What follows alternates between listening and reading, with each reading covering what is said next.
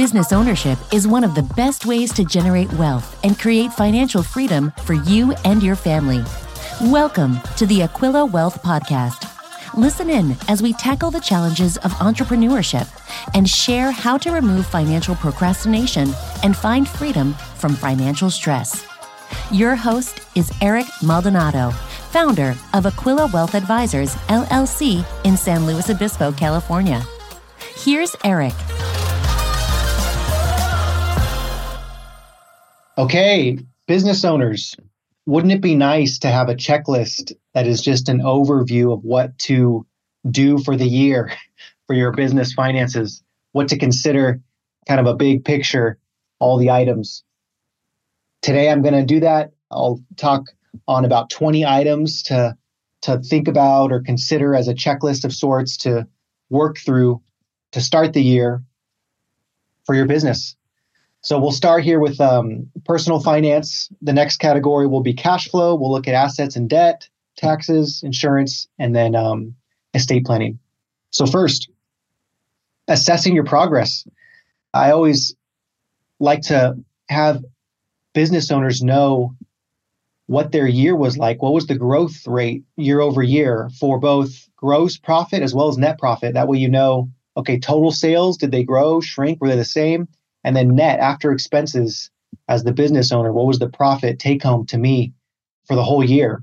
And then comparing that number, so the 2023 number, to last year's number, 2022 at the end, so you can get a year over year difference. And hopefully there was an increase, a growth. And what was that percentage increase? Was it a 50% growth, 25%, 15% growth?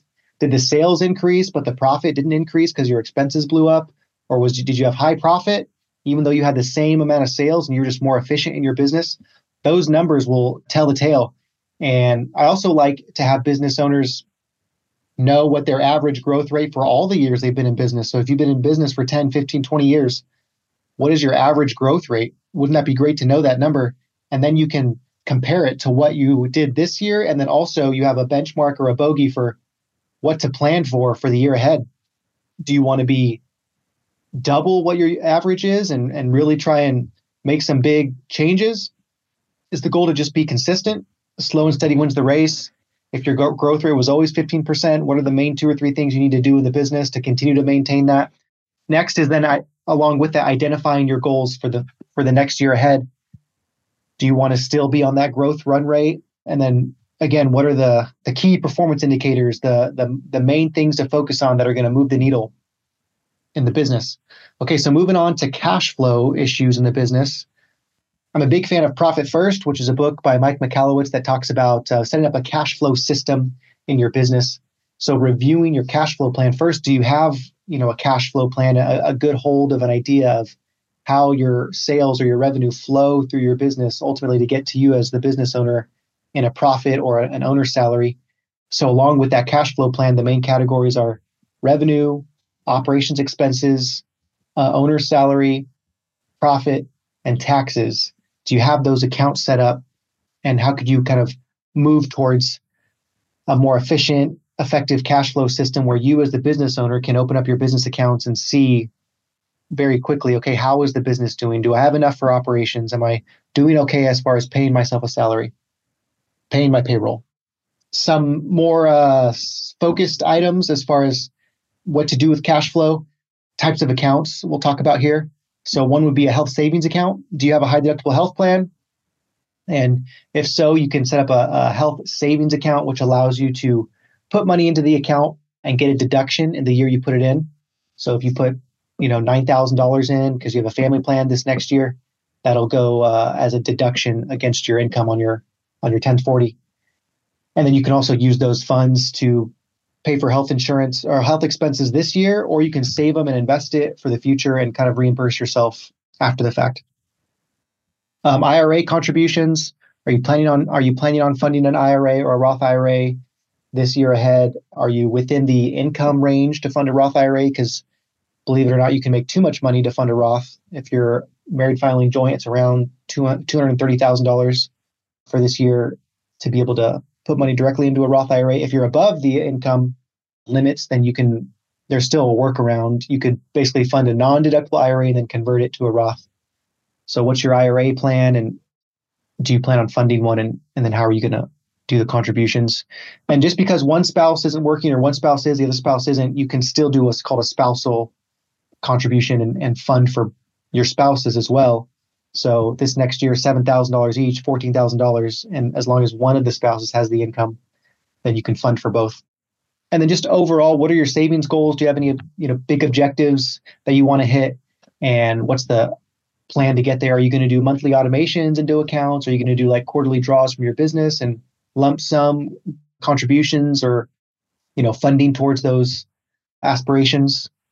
Again, kind of narrowing down or specific on certain items. But if you have an inherited IRA, let's say, someone in your family passed away and they left an IRA for you, make sure you're taking the required minimum distributions. You can take those at the beginning of the year. If you have an inherited IRA that you've had for a while, you're probably on what they call like a stretch IRA distribution, where you can take out a certain amount every year until you die. Otherwise, if it's a newer inherited IRA, the rules have changed where if you've inherited an IRA from someone who hasn't started their required minimum distributions yet, so if they were fairly young, under age roughly 70 and a half, then you have essentially 10 years to decide on when to pull that money out. And you can do it any amount at any time, but it's got to be within that 10 years. And then a gifting strategy. Do you have any generosity type aspirations or goals? And it's good to put those on paper at the front end of the year. That way you can start working towards those throughout the year, as opposed to trying to scramble at the end to give towards causes or organizations that you really care about. Moving on to the category of assets and debt. Emergency fund, is kind of a building block, a main pillar of a financial plan. Do you need to replenish it? What was the goal last year? Is it still a similar amount that you want to have on the sidelines in cash or money market or a high yield savings account, just in case things happen, a what if or an uh-oh? And then what's that amount? A lot of times if you convert it to time, it makes more sense. So do you want 3 months worth of living expenses in an account, 6 months, a year? And then what's your plan to get towards that amount? And then where do you want to put it? In a separate account? Some of these online savings accounts pay higher interest rates. So that feels kind of good to get some interest while your money's sitting there. And then moving down into more like the investment side of things. As a business owner, I always like to help my business owners have both investments and their business. That way they both can work and grow together, as opposed to maybe just putting it all into the business, which sometimes you have to do, especially at the front end when you're trying to get the business rolling.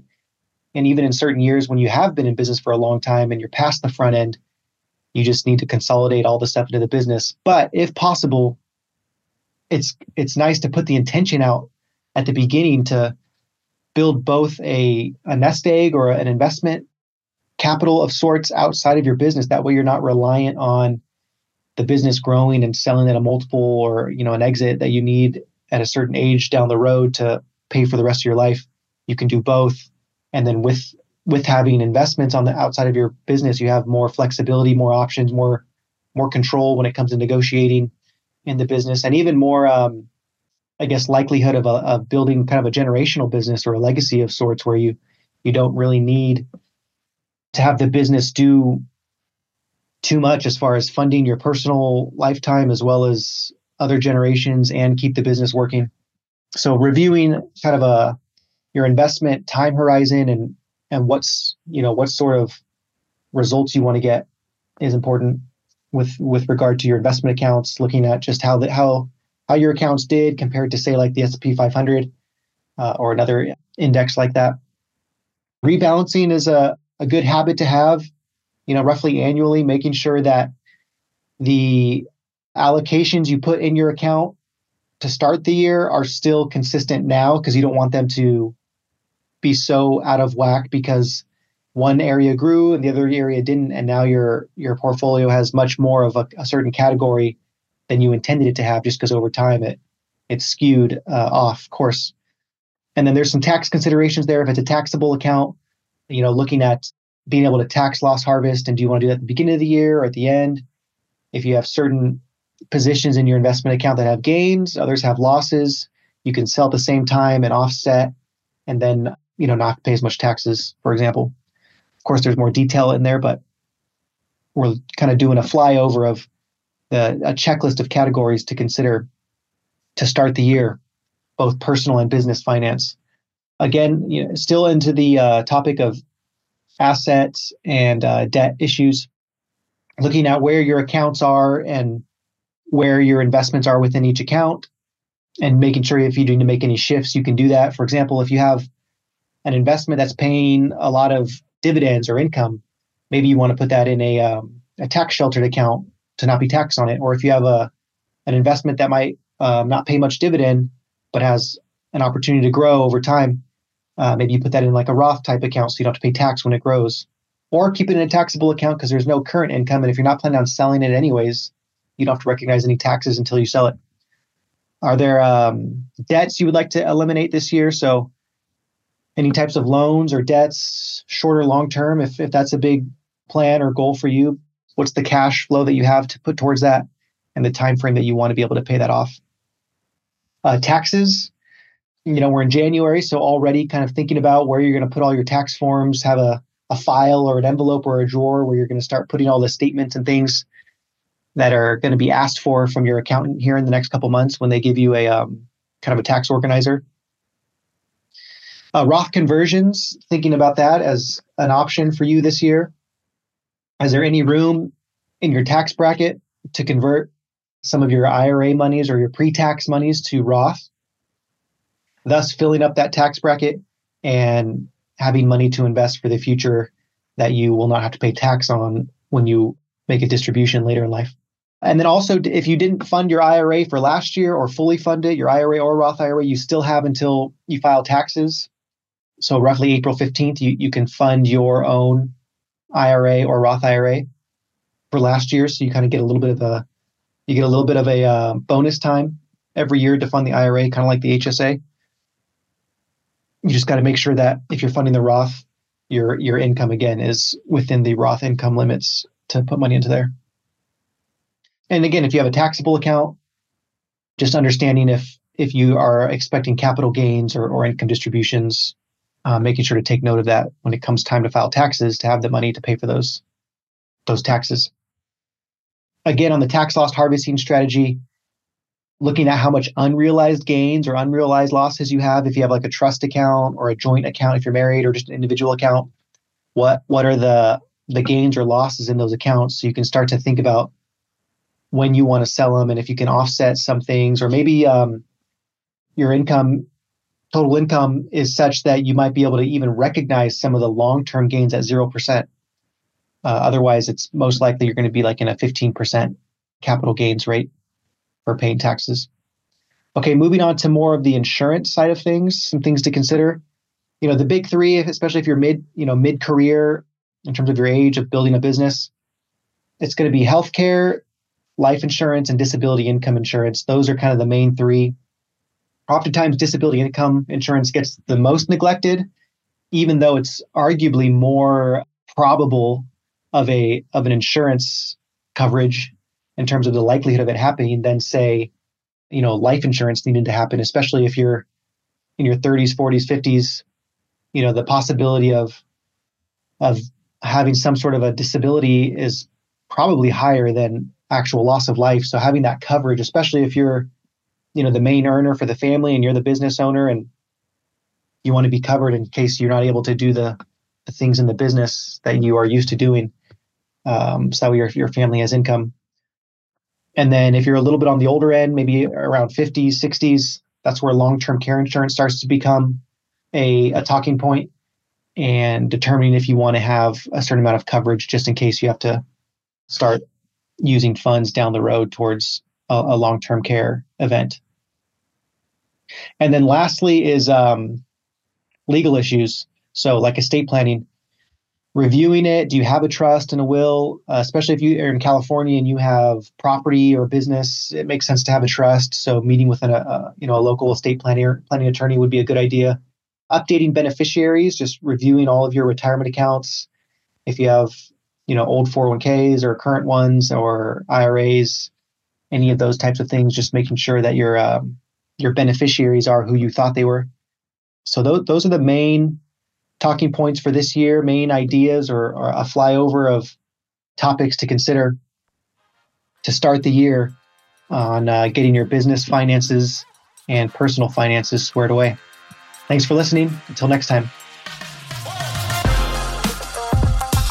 Thank you for listening to today's episode of the Aquila Wealth Podcast. Want more tips on how to be financially stress-free? Sign up for our monthly newsletter and join over 400 subscribers in receiving insights for maximizing your business and personal finances. Go to aquilawealth.com/newsletter or click on the link in the show notes and tune in next week for a new episode.